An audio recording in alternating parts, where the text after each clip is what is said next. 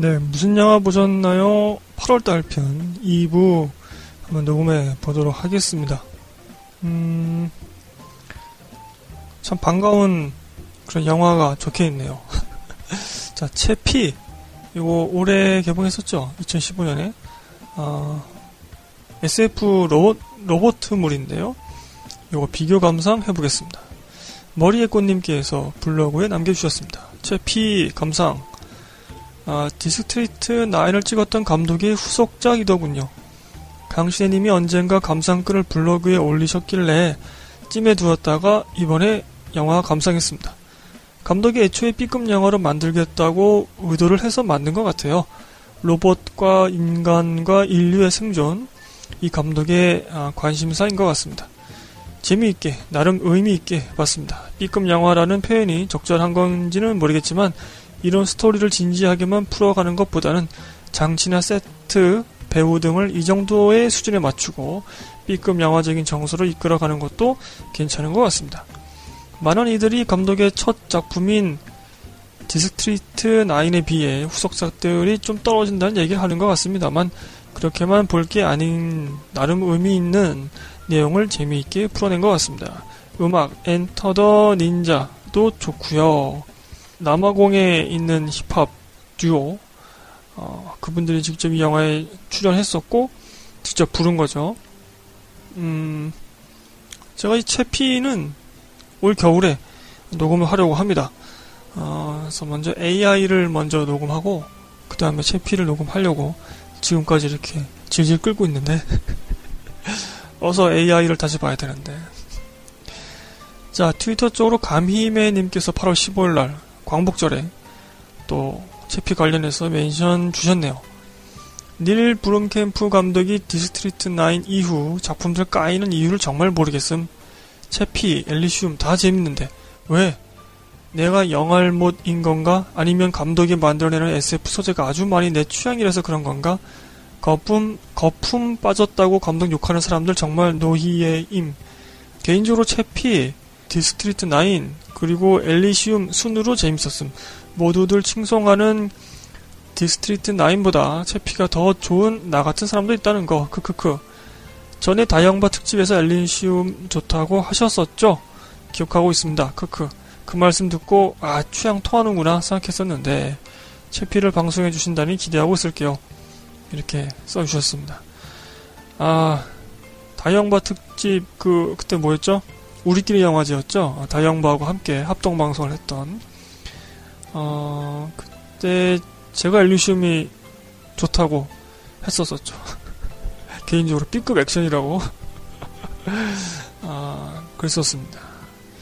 어 그때 그 말을 기억하고 계셨다니 어 감사합니다. 어 지금 저희 팟캐스트 목록에는 이 다이영바랑 함께 녹음했었던 그 합동방송 분이 없죠. 삭제가 됐을 겁니다. 제가 호스팅 업체를 옮기면서 서버 업체를 옮기면서 어, 삭제하고 말았는데 어, 다영버 쪽에는 아직 이 방송편이 있겠죠. 네, 갑자기 저도 그때 아, 내가 무슨 말 했었나 궁금해지는데요. 아, 저희 블로그 쪽으로 좀 훔쳐가야 되겠네요. 다형과 방송편을. 자, 아, 머리의 꽃님과 감히매님께서 저와 아주 유사한, 친근한, 아, 그런 B급 정서에 대한, 아, 뭐랄까요. 동조? 이런 걸 해주셨네요. 아, 감사드리고요. 채피 비교 감상인데, 어, 제가 올 겨울에 AI, 그 다음에 채피, 요거 한번 해보겠습니다. 생각보다는 굉장히 따뜻한 영화예요, 채피도. 욕먹을라나 또 이런 말 했다고?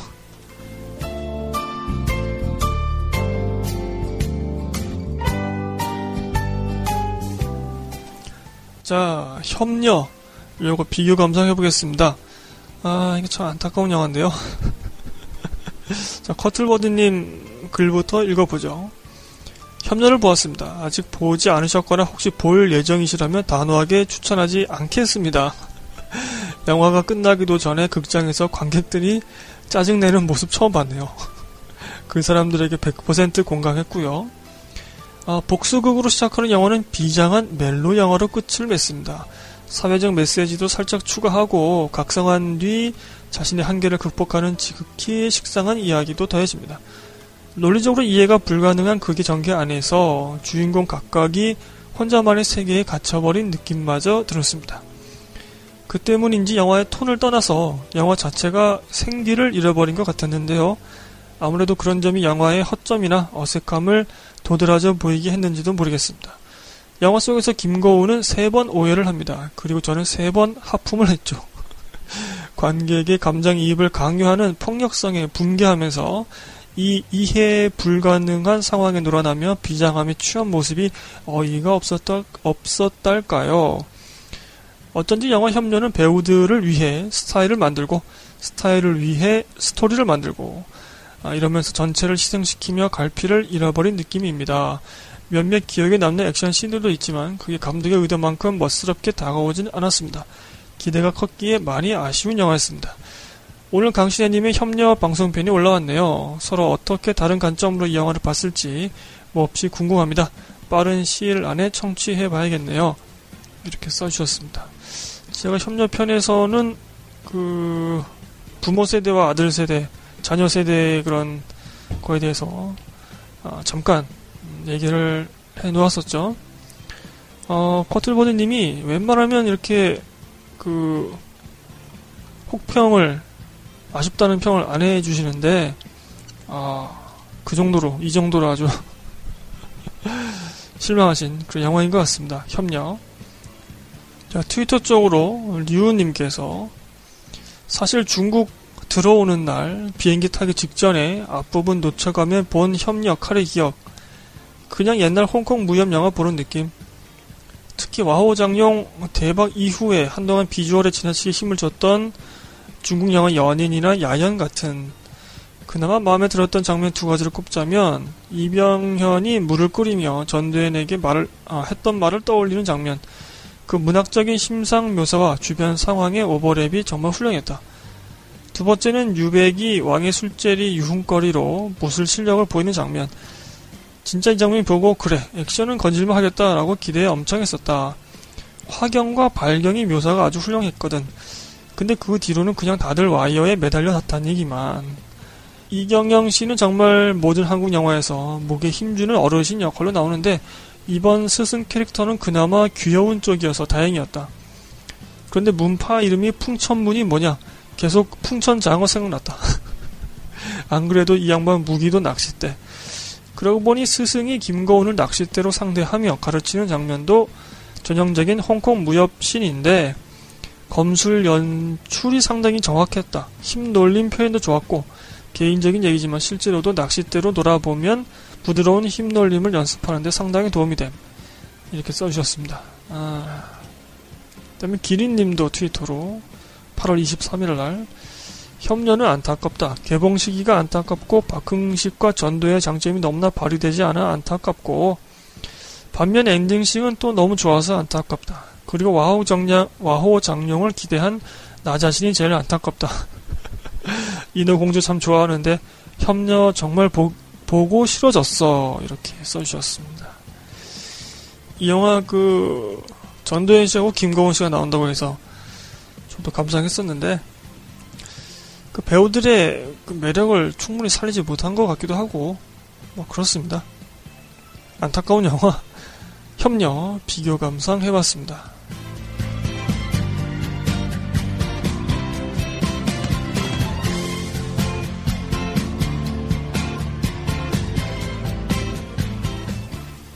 자, 제 댓글입니다. 톨스토이의 마지막 인생 감상. 영어 제목은 The Last Station입니다. 어, 작가 톨스토이의 마지막 생애 부분을 담은 영화이죠. 제임스 맥어보이, 헬렌 미렌, 크리스토퍼 플러머 등이 나옵니다. 어, 톨스토이가 새롭게 자신의 비서를 뽑는 것에서부터 영화를 시작합니다. 제임스 맥어보이가 순수한 청년으로 나오는데 진심으로 톨스토이의 문학과 철학에 감명한 사람으로 나오죠. 그가 또 비서로 채용되고요. 당시 톨스토이는 이른바 톨스토이 운동을 펼치고 있었고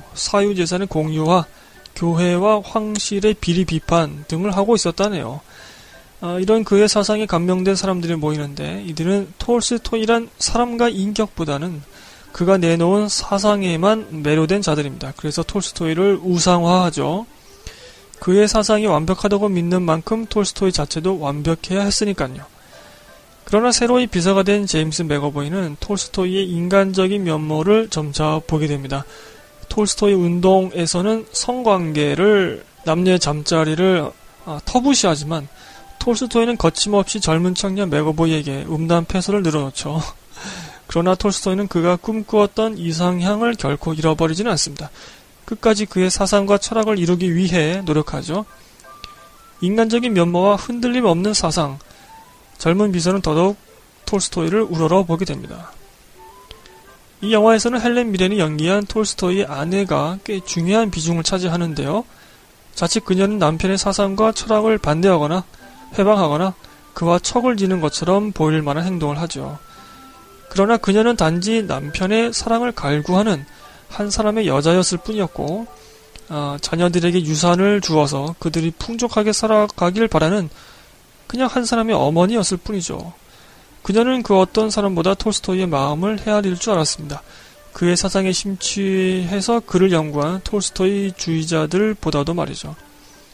어, 레코드판이 발명되어서 그 당시에 주치의가 아, 그것을 가져와서 톨스토이의 연설이 담긴 그 소리를 들려줍니다. 아마도 톨스토이 운동에 있는 사람들과 톨스토이 자신도 그, 여, 그 연설을 좋아할 것이라 생각했겠죠. 그러니까 어, 톨스토이가 대중, 대중 연설 한 거를 누군가 레코드판으로 녹음을 해가지고 이제 판매했는데 그것을 이 주치의가 아, 식사 자리에서 틀어준 거죠. 이거 한번 들어보시라고. 그러나 톨스토이는 식사 자리였음에도 인상을 쭉 어, 찌푸리고 황급히 그 자리에서 일어섭니다. 그리고 뒤돌아 그 소리로부터 멀어지죠. 이때 아내는 그의 마음을 헤아리고 그 연설 을 끄고 뭐 오페라인가 하여튼 클래식을 틉니다. 그제야 톨스토이는 다시 표정을 밝히며 식사 자리로 돌아오죠. 아, 톨스토이 운동에서는 톨스토이의 아내를 싫어합니다. 사사건건 톨스토이의 행동을 방해하고 제약하려 하니까요. 그러나 새 비서 제임스 맥어보이는 그녀 행동이 사상을 떠나 그저 사랑임을 깨닫습니다. 실제로 말하죠. 톨스토이의 세계에서 가장 중요한 건 사랑이라고. 후반에 가면 톨스토이와 아내는 극단적으로 대립하게 되는데 그 이유는 톨스토이 문학의 저작권, 그러니까 뭐 소설 저작권을 공공에게 돌리는 문제 때문이었습니다. 이 집안의 가장 중요한 자산이자 이제 앞으로 유산이 될 건데 이걸 그냥 공중에 뿌리는 셈이죠. 어, 예를 들면 뭐 요즘 누가 있을까요? 황석영 소설가의 저작권을 아무나 그냥 마음대로 사용해도 좋다. 뭐 이렇게 이제 선언하는 거죠. 어, 그 아내로서는 자기 그 아이들에게 그 저작권 유산이 넘어가서 그 아이들이 좀 풍족하게 살았으면 좋겠는데 이 남편이란 양반이 이걸 그냥 포기하겠다고 하니까 미치는 거죠. 히스테릭한 잔소리를 막 하죠. 그게 심해지자 톨스토이는 아, 마지막 여행을 하는 셈 치고 길을 떠납니다. 열차를 타고 러시아 각지를 다니는 거였죠. 결국 그는 허름한 역의 역장의 집에서 숨을 거둡니다. 이때 많은 민중들이 이제 곡소리 혹은 어, 러시아 특유의 장성곡인가 뭐 그걸 이제 합니다. 뭐 우리나라 뭐 어이 어이 하는 것처럼 어, 진심으로 그의 죽음을 애도하죠. 많은 민중들이 이 장면에서 저는 정말 눈물이 흘렀습니다. 결국 그의 사상과 철학 그리고 무엇보다 민중을 향한 사랑을 그 민중들은 알고 있었다는 게 증명 증명된 장면인 거죠. 어, 이 영화를 갖고 가을에 한번 녹음을 해볼까 생각도 했었습니다. 어, 정식 VOD가 호핀에서 제공되고 있고 저는 볼 때마다 감명이 깊었으니까요. 뭐 쫓기는 때에 그냥 이 글을 읽으면 녹음해도 되겠다. 뭐 그런 생각도 해보고. 영화에서 우상화된 사람과 우상화시키는 운동꾼들이 나옵니다. 이 둘의 대조를 통해서도 참 많은 말을 할 수 있겠죠. 제가 얼마 전에 협례편에서 언급한 그 영웅물을 보는 관객의 심리와도 약간 연관된 부분이라 생각하는데요. 어쩌면 정치는 자신의 의지뿐만 아니라 그를 따르는 세력의 욕망과 의지도 크게 작용하고 있다는 생각도 해봅니다. 우리는 우리가 따르고 싶어하는 정치인, 위인, 신념 등을 제대로 보고 있는 걸까요? 그를 우리의 욕망과 의지대로 이리저리 끌고 다니는 건 아닐까 한번 생각해 볼 수도 있을 것 같습니다. 제가 본 톨스토이의 마지막 인생이었습니다.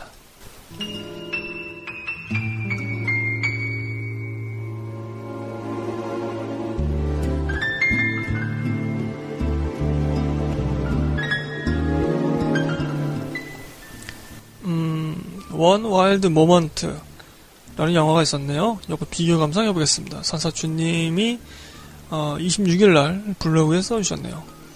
아트나인에서 관람 매주 화요일 저녁 8시에 상영하는 시네 프랑스 영화입니다. 그 아트나인이라는 그 극장에서는 이렇게 프로그램이 있죠. 정기적으로. 이제 그걸 말씀하시는 거죠. 시네 프랑스. 프랑스 영화들을 틀어주는 거죠. 우리나라 사람들 정서에는 안 맞을 듯한 영화네요. 17살 소녀가 아빠 친구를 사랑하면서 겪는 내용인데 블랙 코미디입니다. 웃기면서도 유쾌하지 않은 영화. 뭐 저한테는 그랬습니다. 하지만 미중년 뱅상 카셀이 나오고 딸로 나오는 두 여주가 겁나 이쁩니다.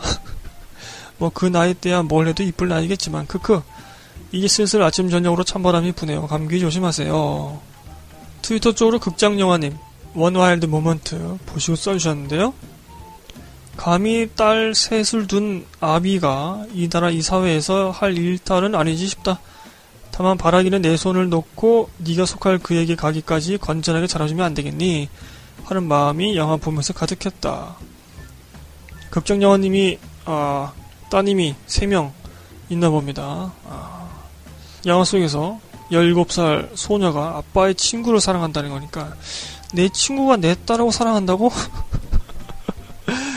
이게 야 이게 머리 뚜껑 열릴 것 같은데 어, 옛날에 그 안성기 씨가 나왔던 그 페어 러브라는 영화도 있습니다. 그때는 이제 딸이 성인이죠 성인 미성년이 아니라 성인이 되었는데 그 아버지가 돌아가시고 그 아버지 친구 안성기 씨죠.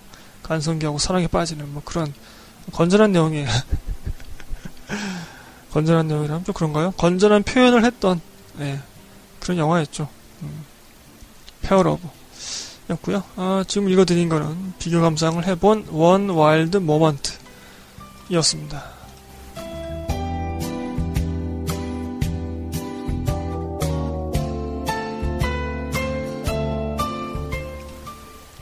자, 제 댓글이군요. 어, 레드 카펫 감상. 팟빵 쪽의 청취자 왕주연님께서 이 영화를 언급하셔서 감상해 보았습니다. 윤계상, 고준희, 오정세 등이 나옵니다. 에로 영화 감독이 상업 주류 영화를 찍으려고 하면서 일어나는 소동, 그리고 여자 주인공과 나누는 사랑 등을 담고 있습니다. 일종의 환타지 삘이 나는 내용인데, 재밌는 건 실제로 이, 그, 레드카펫을 찍은 영화 감독이 에로 영화 감독 출신이라는 겁니다. 이 영화가 상업 주류 영화 데뷔작인데 이 박범수 감독은 그동안 그러니까 이 레드카펫으로 상업 주류 영화 데뷔하기 전에 그동안에 200여 편이 넘는 에로 영화를 실제로 찍었다고 합니다. 30대 중반에 이 영화 각본을 쓰고 공모해서 지원을 받고 또 윤계상 씨가 감독의 진정성을 알아줘서 그를 캐스팅하면서부터 영화 제작이 순조롭게 진행되었다고 하죠. 음, 자신이 겪었던 일들을 어, 영화에 아주 많이 포함시킨 거죠. 어, 감독의 뭐 사소설 같은 그런 실화, 실화, 그다음에 이상향 등이 결합된 영화라고 생각을 합니다. 저는 영화 괜찮게 봤습니다. 15세 관람가에 비하면 좀 수위가 높긴 하지만 배우들의 연기도 적절했고요. 무엇보다 화면이 참 이쁘더라고요. 살펴보니까 이 영화에 참여한 스태프들 몇 면이 참 화려했습니다. 예를 들면 음악을 이주, 이지수 씨가 맡았는데 이분 예전에 올드보이 우진 테마 작곡한 분이고요.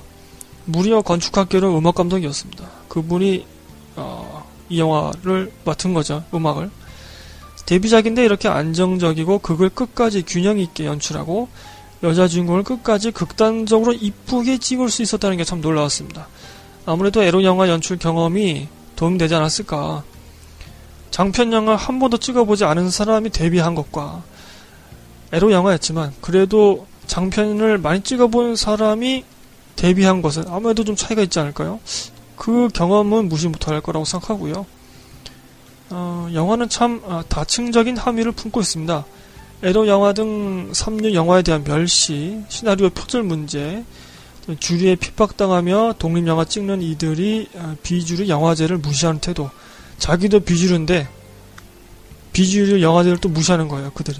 이런 어떤 이율 배반적인 모습들. 아역 배우의 애환, 그다음에 한예종 출신에 대한 비토, 뭐 그런 것들 담고 있습니다. 어, 근데 이 영화도 이제 겨우 개봉한 듯 싶어요. 제작은 2013년에 끝났는데 2014년 10월에 개, 개봉했습니다. 예전에 이시영 씨하고 오정세 씨가 나온 남자 사용 설명서라는 영화가 있었죠. 그런 느낌입니다. 근데 좀 더 영화계를 아, 다층적으로 설명하고 있는 영화이죠. 참 오정세 씨가 참 연기를 아, 정말 잘해요. 정말 잘해요. 아, 대사 중에 이런 게 있습니다. 에로 영화는 꼴리면 되고, 슬픈 영화는 슬프면 되고, 웃긴 영화는 웃기면 되지. 이게 상업 영화야. 라는 오정세의 그런 일갈이 있는데, 정말 동의하는 그런 부분이었습니다. 아, 각각의 장르 영화, 그리고 뭐, 목표로 하는 그런 것을 이루면 되는 거지. 거기에 뭐 예술적인 거 뭐 집어넣고, 사회적인 메시지 집어넣고, 아이, 그런 것은 좀, 그렇게 할 수 있는 그릇을 갖춘 감독들이 하면 되고요.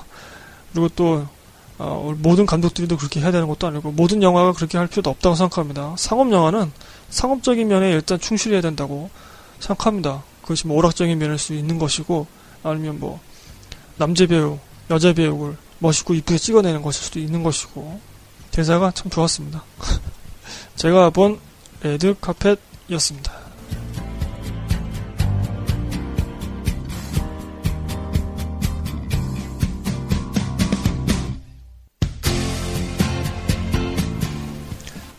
어, 산사춘님이 두 영화를 써주셨네요. 요즘 너무 바빠서 여기 와서 글을 쓸 시간도 없네요. 어, 폴레트의 수상한 베이커리 봤습니다. 꽤 재미난 영화입니다. 우리나라도 이쁘고 잘난 청춘 남녀만 주인공을 쓰지 말고 연기력 짱짱한 노배우들로 영화 좀 만들어줬으면 좋겠습니다. 그 다음에 디올, 디올 앤 아이라는 영화. 어, 크리스찬 디올의 수석 디자이너 라프 시먼스의 8주 동안 첫 번째 컬렉션이 준비 과정을 담은 다큐입니다. 단순히 옷을 만드는 일이 아닌 창작을 하는 디자이너와 그 일을 진행하는 여러 사람들의 일상을 볼 수 있어서 좋았습니다. 아, 요즘 내 머릿속에 지우개가 있어서 잘 잊어버리는 중이라 영화 후기가 허접하네요. 이렇게 써주셨는데요. 아, 이렇게 써주시는 것만으로도 이 얼마나 감사한 일입니까? 이런 영화 개봉한지도 몰랐는데 우리 산사춘님 덕분에 또 이런 영화들 알게 되고 또 이 방송 코너 지금 듣고 계신 분들이 나중에라도 이 영화들을 찾아보실 수도 있잖아요. 음, 감사드리고요, 산사춘님. 어, 제목 한 번 더 읽어드리면 폴레트의 수상한 베이커리, 그 다음에 디올 앤 아이입니다.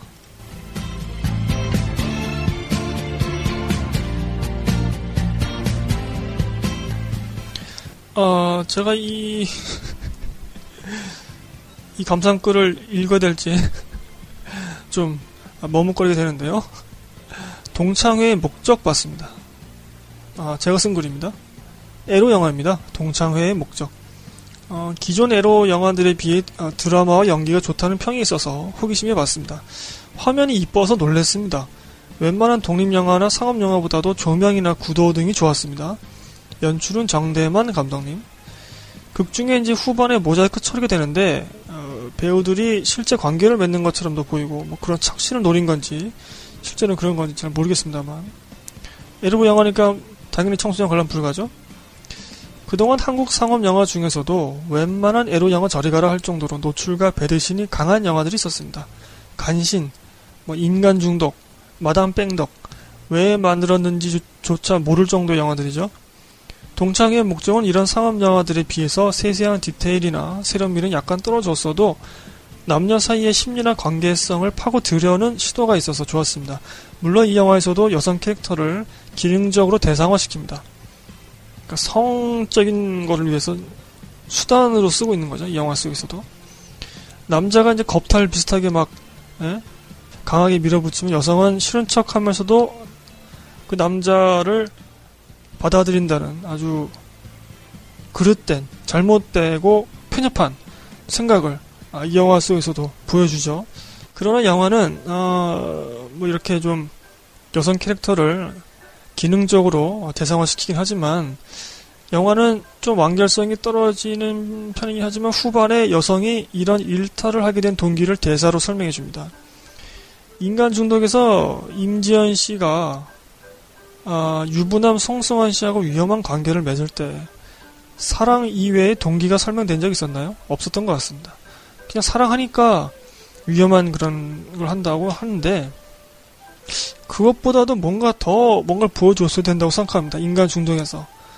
어, 현실적인 고민이 있잖아요. 아, 이 사람은 유부남이고 또 부대 내에서의 어떤 지위도 있는 사람인데 내가 사랑해도 될까? 이런 고민을 안 해봤을까요? 인간 중독에서? 그런 게 표현이 안 됐단 말이죠.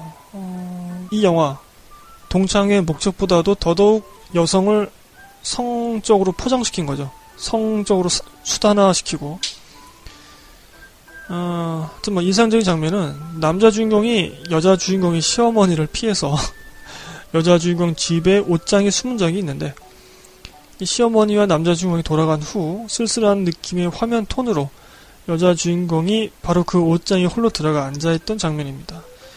자기가 사랑하던 남자가 앉아있던 그 장소에 다시 앉아보는 거죠.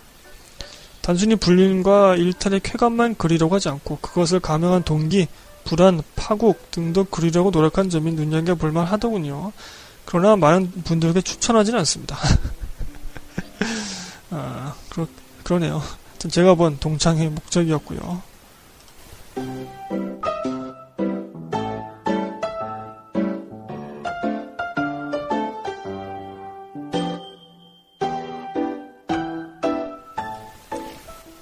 자, 금비언니님 댓글입니다. 음, 이제 좀 날씨가 시원해지네요. 좀 살겠네요. 아메리칸 울트라 봤습니다. 사람들이 왜 이렇게 이 영화를 병맛, 병맛 하나 했더니 진짜 병맛이네요. 영화를 보면서 딱히 재미는 없는 것 같다라고 생각했는데, 한 15분 본 것 같은데 95분이 그냥 훅 갔네요. 세상에 이런 영화도 있네요. 뭐가 재밌긴 한데 또 재미없고 이상하고 재미있는 진짜 병맛으로 시작해서 병맛으로 좀 웃기는 것 같더니 병맛같이 끝났습니다. 맙소사. 근데 영화가 왜 청불인지 모르겠네요. 딱히 잔인하거나 야한 장면도 없었던 것 같은데. 그리고 남자 주인공 눈이 완전 사슴이에요. 그렇게 눈만 이쁠 수가 없네요. 아, 갑자기 드는 생각인데, 크리스틴 스튜어트, 양들의 침묵에 나오는 조디 포스터 젊을 적 얼굴 많이 닮지 않았나요? 이렇게 써주셨네요.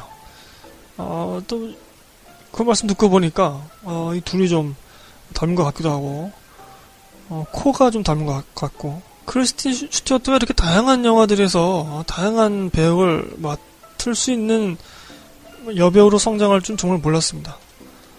그 뱀파이어 물에 나왔을 때는 그 역할과 그 침울한 우울한 그 역할이 참 어울릴 것 같았는데 청춘 스타 이미지를 벗어나려고 어, 좀 노력하는 것 같네요. 음, 그런 모습 참 좋은데요. 금비 언니님이 보신 아메리칸 울트라 병맛의 끝을 보여준다고 하네요. 저도 좀 보고 싶은데요.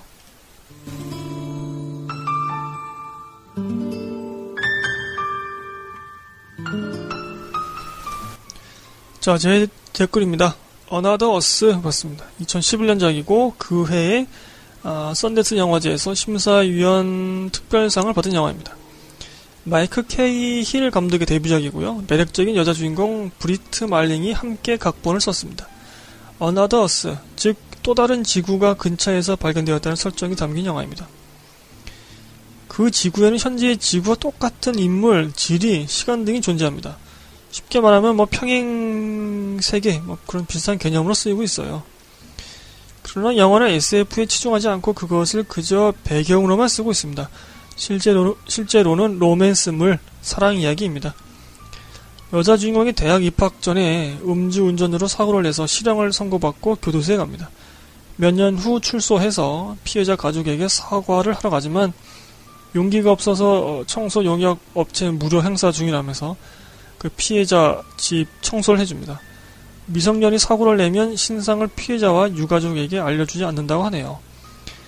그래서 아내와 아이를 사고로 떠나 보낸 남자 주인공은 여자 주인공, 그러니까 내 아내와 아이를 죽인 그 가해자를 알아보지 못하고 어, 폐가처럼 변해버린 집의 청소를 여자 주인공에게 맡깁니다. 그리고 서서히 그녀에게 마음을 열고 의지하고 자신 또한 폐인 생활에서 벗어나게 되죠. 얘기는 이런 식으로 흘러갑니다. 중간에 어나더 어스로 우주 여행을 떠나는 것이 주요 변곡점으로 쓰이긴 합니다만 어, 자신과 똑같은 또 다른 자신이 과연 지금보다 나은 생활, 나은 삶, 나은 사랑을 누리고 있을까요? 혹은 더 나쁘게 살고 있을까요? 영화는 시간 여행 대신에 평행 세계 같은 또 다른 지구를 관객에게 보여주면서 그런 질문을 하고 있는 것 같습니다. 또 다른 나에게 무슨 말을 하고 싶을까? 그가 어떤 삶을 살았으면 하는가? 뭐 이런 것을 생각할 수 있는 Us라는 영화였습니다.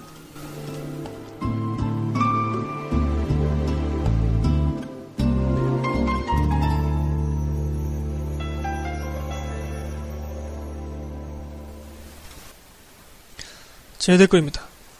아이 오리진 봤습니다. 아, 아이 오리진스이네요. 방금 제가 읽어드린 원하더어스의 감동과 여자 주인공의 최근 작품입니다. 2014년작. 눈, 아, 그러니까 아이죠. 영어로 말하면 아이. 그 눈과 사랑, 그리고 환생에 관한 얘기인데, 또다시 과학을 그 배경으로 삼고 있습니다. 과학과 사랑은 참으로 어울리지 않을 것 같은데, 이 감독은 이런 류의 내용에 아, 특화된 거 아닌가. 계속 이런 거 찍네요. 흔히들 눈은 이제 마음의 창이라고 하죠. 온유적인 표현으로 쓸 뿐만 아니라 사람은 타인을 인식할 때 얼굴과 표정에 주목하죠. 특히 눈은 사람과 사람이 아, 관계를 시작할 때 필수, 필수적으로 서로를 연결하는 통로입니다. 입과 귀로 서로의 의사를 확인하지만 눈이야말로 형상화되지 못한 그 너머에 있는 진실된 감정을 전달하는 통로인 셈이죠. 그런 의미에서 눈은 나와 타인을 구별하게 만드는 일종의 기호입니다. DNA 같은 거죠. 과학적으로 홍채, 눈 안에 있는, 그 눈알 속에 있는 뭐 홍채 같은 경우는 지문처럼 한 사람이 한 개밖에 없다고 합니다. 그러니까 뭐 지구, 지구에 60억 인구가 있다면 홍채 개수도 60억 개인 거죠. 똑같은 게 없다는 겁니다. 동일한 홍채는 없다는 거죠. 그리고 어, 지문처럼 지금까지도 똑같은 지문이 없었던 것처럼 똑같은 홍채도 없다는 겁니다. 죽은 사람들 중에서도 영화는 이 점에 주목합니다. 만약 동일한 홍채를 갖고 있는 사람이 두 명 있다면 그들은 동일한 마음의 창을 소유한 동일한 기호를 소유한 동일 인물이 아닐까? 그러니까 환생인 거죠.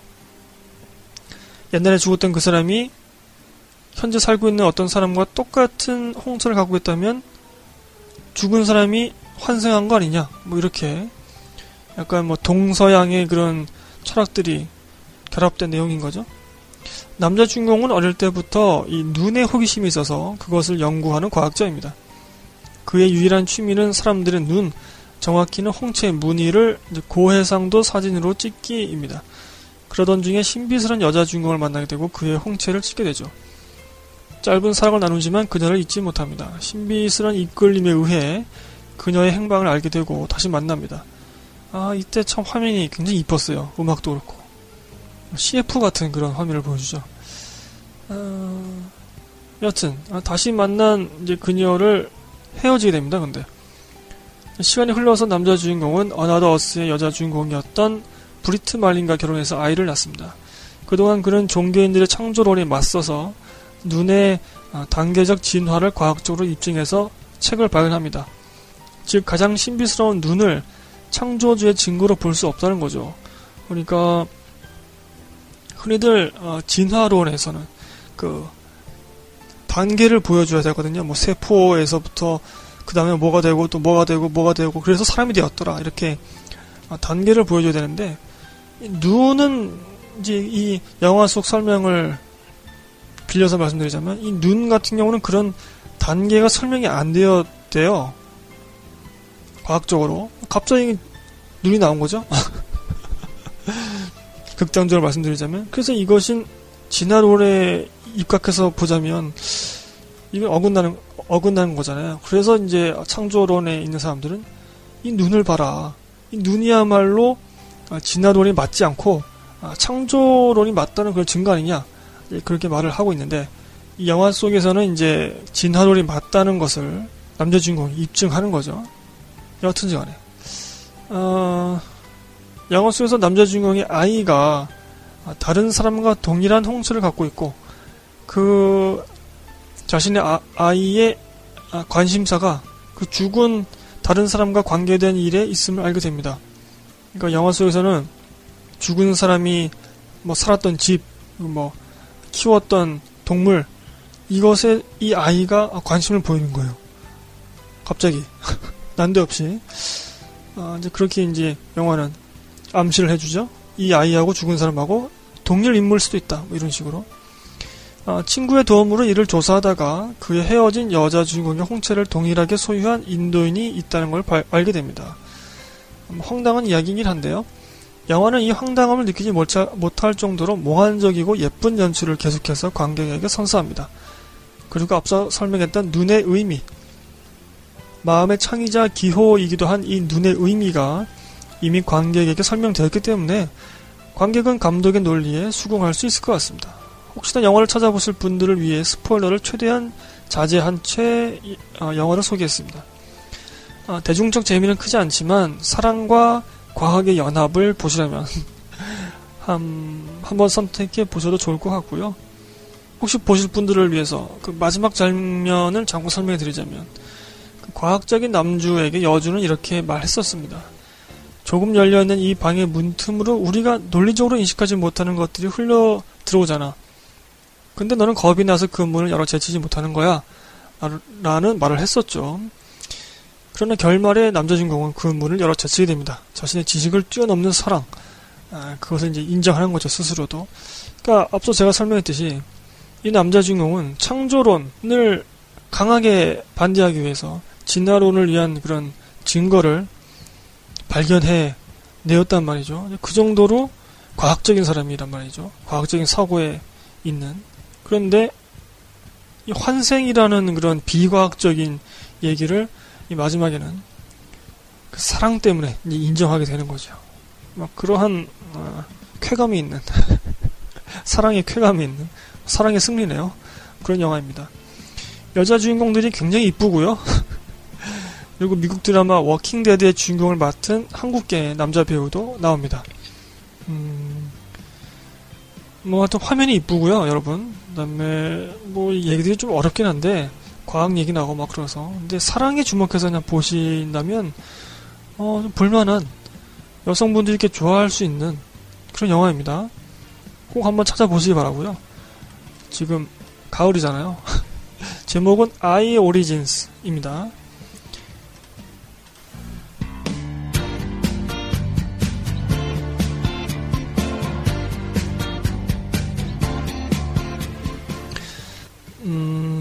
머리의 꽃님 8월 27일 날 써주셨습니다. 소수 의견 관람했습니다. 좋은 취지의 영화인데 혹시나 영화적으로 못 미치는 건 아닐지 살짝 걱정했습니다. 아, 그러나 괜찮네요. 워낙 저희 예산이었고 제작 과정에 어려움도 꽤 있었다고 알고 있는데 법정 드라마로서 저는 괜찮았습니다. 물론 좀 서툰 부분들이 보이긴 했습니다만 저는 평작 이상이었던 것 같습니다. 너무 흥행에 실패하는 바람에 많이 아쉽습니다. 이 정도로 참패할 영화는 아니었는데 역시 블록버스터적인 재미를 넣어야 흥행하는구나 라는 생각에 조금은 씁쓸했습니다. 윤계상, 김옥빈의 연기가 매우 뛰어나 보이지는 않았지만 그래도 흠잡을 때는 없었고요. 나머지 공백을 훌륭한 조연들을 탄탄하게 받쳐준 모양새입니다. 이경영 씨가 또 나오는군요. 어, 이경영 씨가 이 영화로 불영화제에서 남은 조연상 받은 걸로 알고 있습니다, 제가.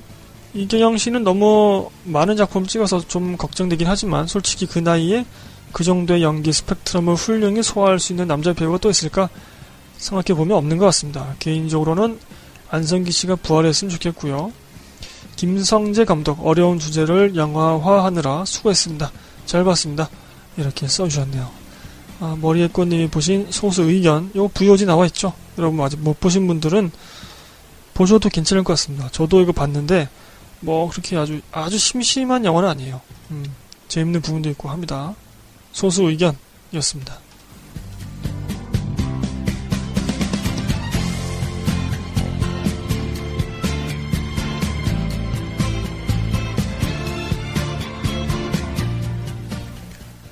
음, 액트 오브 킬링 보시고 산사주님 써주셨네요. 괜히 봤다 싶습니다. 보는 내내 괴로웠습니다. 제가 공부하고 있는 대한민국 근현대, 근현대사에서도 이 영화 못지않은 사건들이 많았죠. 빨갱이로 몰아서 한 민간인 학살들이 정말 어마어마합니다.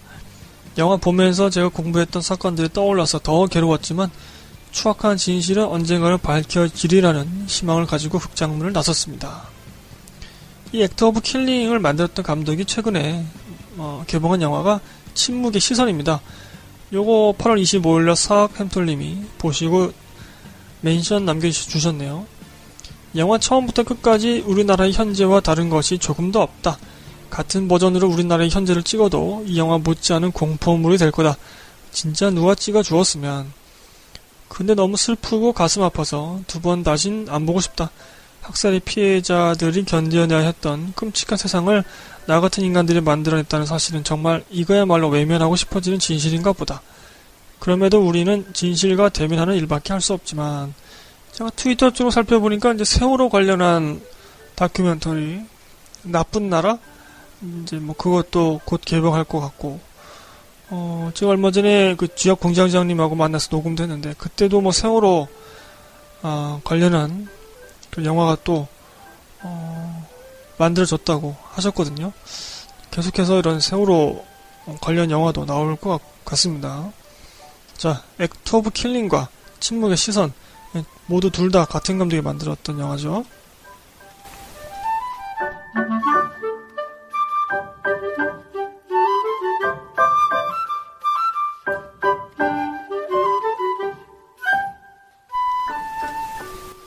자, 사학엠톨님의 어, 트위터 멘션들을 모아서 한번 읽어보도록 하죠. 음, 지금부터는 아, 트위터 글만 읽어드리도록 하겠습니다.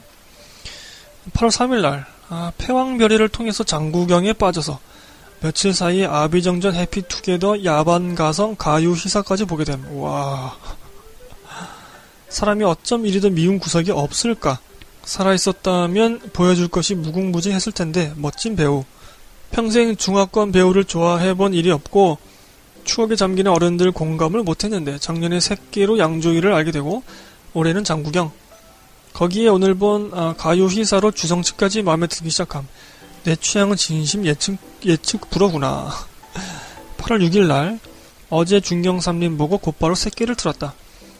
5시까지 다 보고 잤는데 진짜 잘한 짓이었다.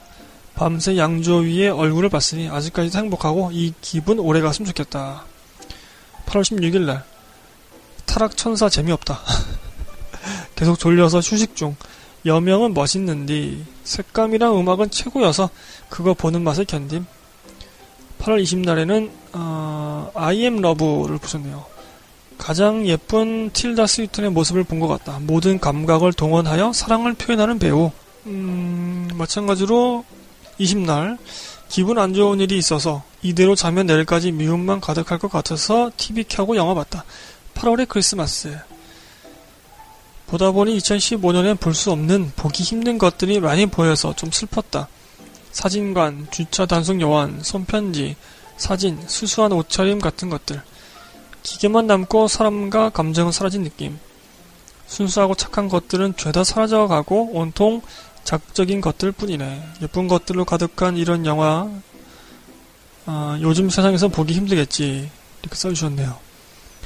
아, 8월이 크리스마스도 저도 한번 보고 싶네요, 다시. 음. 자, 사학햄톨님이 보신 영화들 한꺼번에 모아서 한번 읽어보았습니다.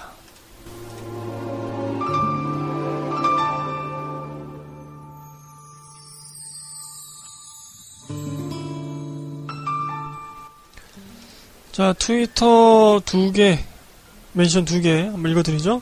똑강 A님께서 집에서 뒹구는 중에 케이블에서 그렇게 아버지가 된다 보는 중 고레에다 히로카즈 영화에서 아, 애기들은 진짜 자연스러워서 보기 좋다. 혼자 막 귀여워 귀여워 연발하는 중 이렇게 써주셨고요. 그다음에 23일날 류님께서 터미네이터 제니시스 아, 보셨다고 써주셨네요. 이거 완전 아, 딸을 시집 보내는 아버지 얘기잖아. 의외의 급소를 찔려서 영화 보다가 눈물 쏟았다. 특히 탄창을 채우다가 old 하며 사라 쪽 보는 장면에서 터미네이터 2가 노골적으로 아들에게 아버지 존재를 얘기했다면 사라 코너 연대기는 드라마죠 이게 사라 코너 연대기가 아들 혹은 딸에게 어머니의 존재를 얘기하고 터미네이터 제니시스에서는 아, 딸에게 아버지 존재를 얘기한다. 에밀리아 클라크와 린다 해밀턴의 얼굴이 꽤 닮았는데 린다 해밀턴의 사라 코너가 터미네이터 1, 2를 거치며 삐쩍 마른 몸에 더 근육을 드러낸 필사적인 몸과 액션을 보였다면 에밀리아 코너는 어, 에밀리아의 코너는 몸도 액션도 여유가 있다. 실제로 시리즈마다 달라지는 사라 코너 캐릭터에 고스란히 담겨있는 매 시대가 바라보는 여성상을 발견하는 것도 흥미롭다. 대중예술 매체가 시대상을 반영하는 훌륭한 사례랄까. 영화 자체는 그냥 전 시리즈들, 시리즈들의 장면들을 콜라보하기 위해 스토리를 끼워 맞춘 아, 것 같다. 터미네이터 1, 2뿐만 아니라 사라 코너 연대기의 장면까지 나올 줄이야. 크크.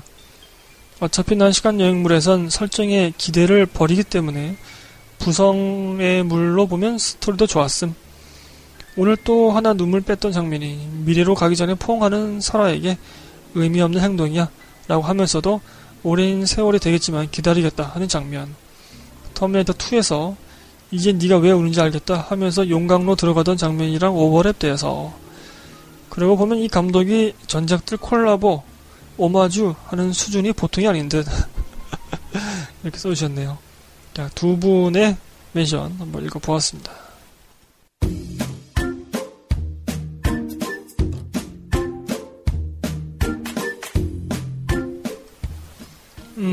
음, 마음님의 트윈 멘션들을 한번 모아서 읽어드리죠. 8월 3일날 드라마 심야 식당 한국판을 봤다. SBS 방송국에서 매주 토요일 밤 12시 15분에 방영 중 시간대가 좀 늦은 편이라 거의 VOD로 보고 있다. 전개도 내용도 그런대로 좋은데 주변에서 보는 사람이 별로 없다. 어, 요게 그 사실 욕을 좀 많이 먹었죠. 일본판에 비해서. 어, 여하튼 간에 뭐 마음님은 굉장히 좋게 보신 것 같고요. 음, 혹시 마음님 요거 어, 극장판도 있지 않나요? 일, 일본 영화로 어, 한번 찾아보시길 바랍니다. 8월 9일날 또 써주셨네요. 아, 팟캐스트 강신의 수다 황해 편을 듣고 황해를 다시 봄. 마지막 장면 정말 가슴 아프다. 하드보일드 영화라고 생각하고 영화를 보면 실존을 위해 피 튀기는 전쟁을 하는 영화 속 사, 싸움들을 수행하기가 좀 더 쉬워지는 것 같다. 아, 감사합니다. 하드보일드 시리즈를 제가 지금 하고 있죠. 어, 이번 달에 또 하나 올, 올릴 예정입니다. 감사드립니다. 아, 뭔가 좀 보람이 느껴지는데요, 제가. 자, 8월 9일 날 또 써주셨네요. 황해의 영향을 받았는지 심리적인 부담감으로 인해 미뤄뒀던 세 편의 영화를 부여들어 보았다. 두 개의 문, 춤추는 숲, 저 달이 차기 전에. 영화를 보고 이런 투쟁을 한 사람들이 대단하게 느껴졌고 또 이런 영화들을 만든 사람들이 있다는 것이 대단하게 느껴졌다 이렇게 써주셨습니다. 마음님의 멘션 3개 한번 함께 읽어보았습니다.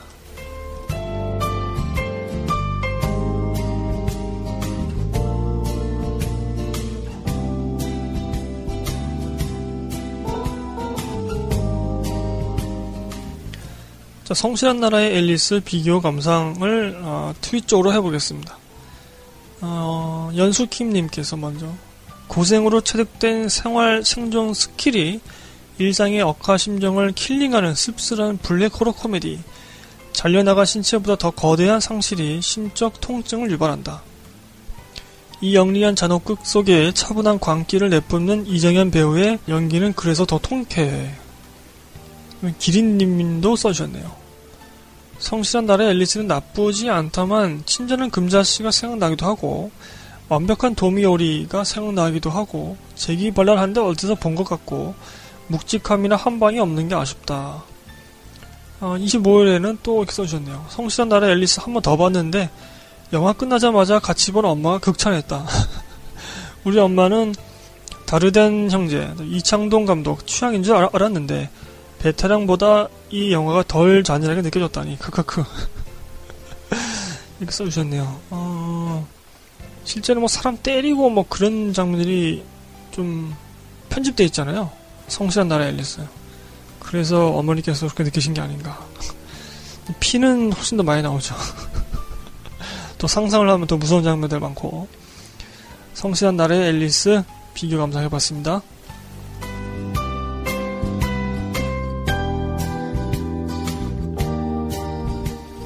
자 빨리 녹음해야 되겠네요. 아직 한참 남았는데 어, 시간이 벌써 1시간 되었는데요. 자, 가미매님의 트윗 멘션입니다. 무서운 집 감상. 아, 코미디인 줄 알았는데 무섭잖아. 빵빵 터지다가 마지막에 시겁했네. 아, 영화 진짜 재밌다. 막 만든 영화가 아니다. 배삼에 묻혀. 아, 그 음악이 나오나 보죠? 충분히 추천할 수 있는 영화이다. 최근에 본 영화 중에서 제일 꿀잼임. 아, 반전 진짜 생각도 못했어. 이렇게 써주셨고요. 카와이님이 20날 써주셨네요. 난 하정우가 만든 577 프로젝트 보고 하정우에게 완벽히 반함. 나도 결혼 줄섬. 저 정도 가치관이라면 내가 먹여 살릴 수도 있다. 진짜 저런 사람을 원하는 건데. 아, 타인에 대한 배려, 플러스 리더십을 봤음. 배우 하정우도 멋지지만 인간 하정우는 더 멋지다. 경제력은 빼도 되고 정말 이런 사람을 원한다.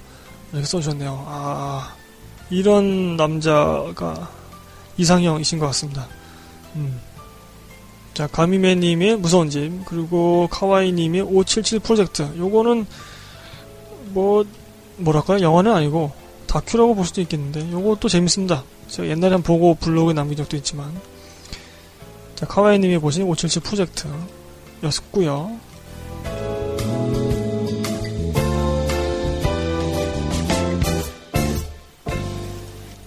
자, 기린님의 트윗 멘션 모아서 읽어드리도록 하겠습니다. 23일날 세 개 다 써주셨네요. 어, 무례하는 부이, 분위기나 연출은 꽤 괜찮은데 좀 촌스러운 느낌, 오글거리는 대사도 많고, 진주 귀걸이나 잡채도 뭐 애초에 어, 기획부터가 좀 올드했지. 그럼에도 전도연 연기는 최고. 정재곤 이야기를 전도연 영화로 만드는 연기력이란. 이 무례한이 이제 일본에서 어, 개봉하는데 그 개봉 소식을 들은 어떤 유저가 한 말이 일본 사람들이 이 영화를 보면 아마도 잡채가 먹고 싶어질 거다. 그런 말을 했더라고요. 참 잡채가 먹은집스럽게 나오죠. 영화성에서. 저도 참 잡채를 좋아하는데 요즘 통 먹어보지 못했네요. 아, 내일 좀 사, 사가지고 와서 먹어볼까? 자, 마돈나 보셨네요. 마돈나는 너무 세다. 아, 캐릭터가 당하는 부조리들이 너무 인위적이고 자기적으로 느껴져서 불편하다. 감독이 각본에 너무 많은 힘을 준 느낌. 그럼에도 권소현은 놀라운 발견. 이렇게 써주셨네요. 봉진아의 괴물을 봤다. 아, 이 영화를 풀로 다시 본 건 개봉 후 처음인데, 아, 세 번이나 울었다. 장례식 장면, 변희봉 죽을 때, 현서 죽을 때, 이렇게 슬픈 영화였나? 그나저나 괴물 어릴 땐 몰랐는데 다시 보니 정말 노골적인 반미 영화. 아, 이렇게 써주셨네요. 음, 자, 기린님의 mention 3개 함께 읽어드렸습니다.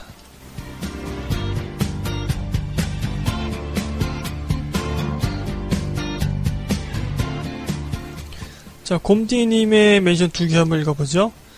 어, 24일날, Most Wanted Man 봤습니다. 여러모로 영화 타인의 삶과 비교가 됩니다. 등장 씬마다 술과 담배를 입에 물고 있는 어, 필립 세이모어 호프만 명복을 빕니다.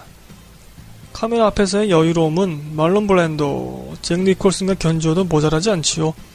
레이첼 맥아담스 예쁩니다. 이렇게 써주셨고요. 25일날 아메리카, 아, American 2010년작이네요. 조지 클루니를 이제 좋아하게 될 수 있게 됐습니다. 정말 오래 걸렸네요. 영화는 매우 별론데요. 클루니 그리고 이태리 풍광을 차분하게 감상할 수 있습니다. 인상적인 대사 지옥이 있다는 건 알고 있겠지? 지금 거기 살고 있으니 사랑이 없는 곳이 지옥이다. 자, 곰디님 보신 두 영화 Most Wanted Man 그다음에 American 읽어보았습니다.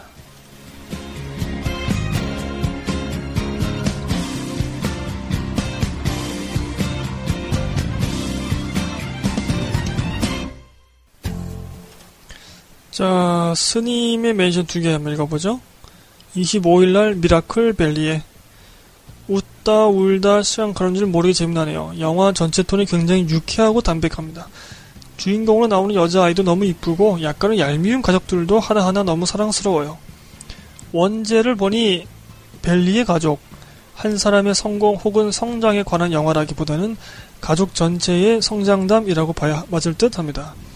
음악 영화로 홍보를 해서 혹시 비긴 어게인이나 여덜리스 같은 영화보다는 송포유 같은 따뜻한 영화라고 보시면 좋을 듯 합니다. 하여튼 강추 아마 보시는 내내 따뜻한 미소가 떠나지 않을 아주 괜찮은 영화입니다. 그리고 치유의 법관도 써주셨는데요. 요거 비교 검사해보죠. 먼저 29일날 스님 댓글 역시 영화는 감독의 예술이라는 것을 다시 한번 느끼게 해준 영화 치유의 법관 진짜 보는 내내 헛웃음이 더 이상 할 말이 없다. 임창정 최다니엘 어쩌니 이문경은 다시 잠수 탈 듯하고 진짜 이 영화 만든 감독은 다시는 영화 찍지 마라. 베테랑이랑 비슷한 소재를 의도하는 것도 그렇지만 진짜 이렇게 지루한 영화는 본 적이 없다. 진짜 올해 한국 영화 몇 편 빼놓고는 너무한 거 아니냐. 아, 그냥 대충 1, 2주 극장서 걸고 IPTV 노리는 듯한데 진짜 깔 게 너무 많아서 더 이상 입에 올리지 않겠다. 배우들만 불쌍한 최악의 영화. 어... 수정님, 취해 법권 같이 본 친구와 이런 식상하고 진부한 소재 영화가 계속 나오는 건 그만큼 우리 사회가 부조리가 널리 퍼졌단 거라고. 임창정 배우 영화의 유머 코드를 좋아라 해서 봤는데 왠지 그 말에 공감되어 씁쓸. 이렇게 써주셨네요. 음. 자, 스님의 멘션 두 개, 그리고 치외 법권, 아, 임창정 배우가 사실 연기를 잘하는 편인데, 요 근래에 나왔던 임창정 배우의 작품들이 다 망하네요. 다 평도 안 좋고, 그 창수란 영화도 저, 제가 봤을 땐 좀 안 좋았거든요. 아, 이 배우도 참 뭔가 색깔이 있고 맛이 있는 배우인데, 노래도 다시 떴더라고요. 얼마 전에. 음, 아쉽네요. 취해 법관.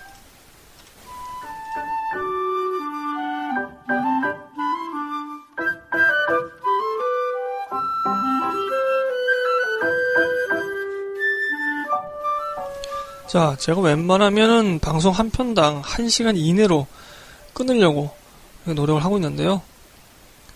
음, 자, 마지막 댓글입니다. 슬프다님께서 8월 30날 써주셨네요. Inside Out. 잘 만들었다. 사람의 감정과 성격을 캐릭터화 시켜서 잘 만들었다. 디즈니스럽다고 할까? 역시나 볼만한 영화이긴 한데, 중간에 서사가 좀 지루했고, 갈등 요소가 더 많아질 필요는 없었지만, 아쉬운 장면들도 존재했다. 어쨌든, Warm Bodies를 보고 난 죽어있다고 했는데, Inside Out을 본 후 든 생각은 난 핵심 기억들도 폐기하려고 하고 스스로 망가지는 뭐 그런 시기를 겪고 있다는 것. 영화에선 참 단순하게 감정의 작용으로만 나오지만 현실은 좀 다르지. 내 섬은 다 망가졌어. 아, 이렇게 아주 우울한 어, 댓글을 써주셨네요. 슬프다님, 아, 슬프네요. 힘을 좀 내시고요.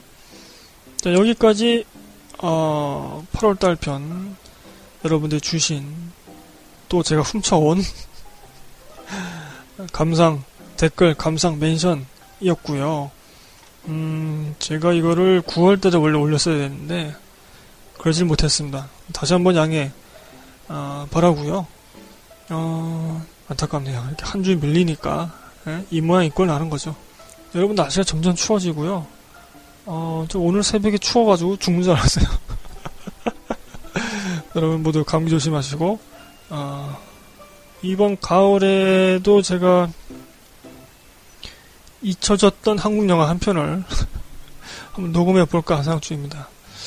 접속도 한번 녹음을 했으면 좋겠다라고 생각했었는데 그것보다도 더 잊혀진 영화 아, 한번 제가 녹음할 예정인데요. 음, 기대해 주시고 올 가을에도 저희 방송 모두 홍보 좀 해주시고 아참 이거 뭐 아직 멀었지만 좀 미리 좀 말씀드리자면 제가 11월 달부터 강신의 영화제 아, 설문 그 링크를 돌릴 겁니다. 11월 달부터 아, 다음 달이죠. 그 미리 미리 좀 생각 좀 해주시고 꼭 좀 참여해 주십시오. 거기에 작년에는 어, 참여자 수가 굉장히 적었는데 그거는 제가 설문 문항을 좀 아, 좀 어렵게 써놨어서, 어, 그래서 올해는 좀 대중적으로 쉽게 여러분들 선택할 수 있도록, 어, 그렇게 한번 해볼까 생각 중입니다. 혁신을 해야죠. 자, 그럼 여기서 방송 줄이겠습니다. 여러분 감사드립니다.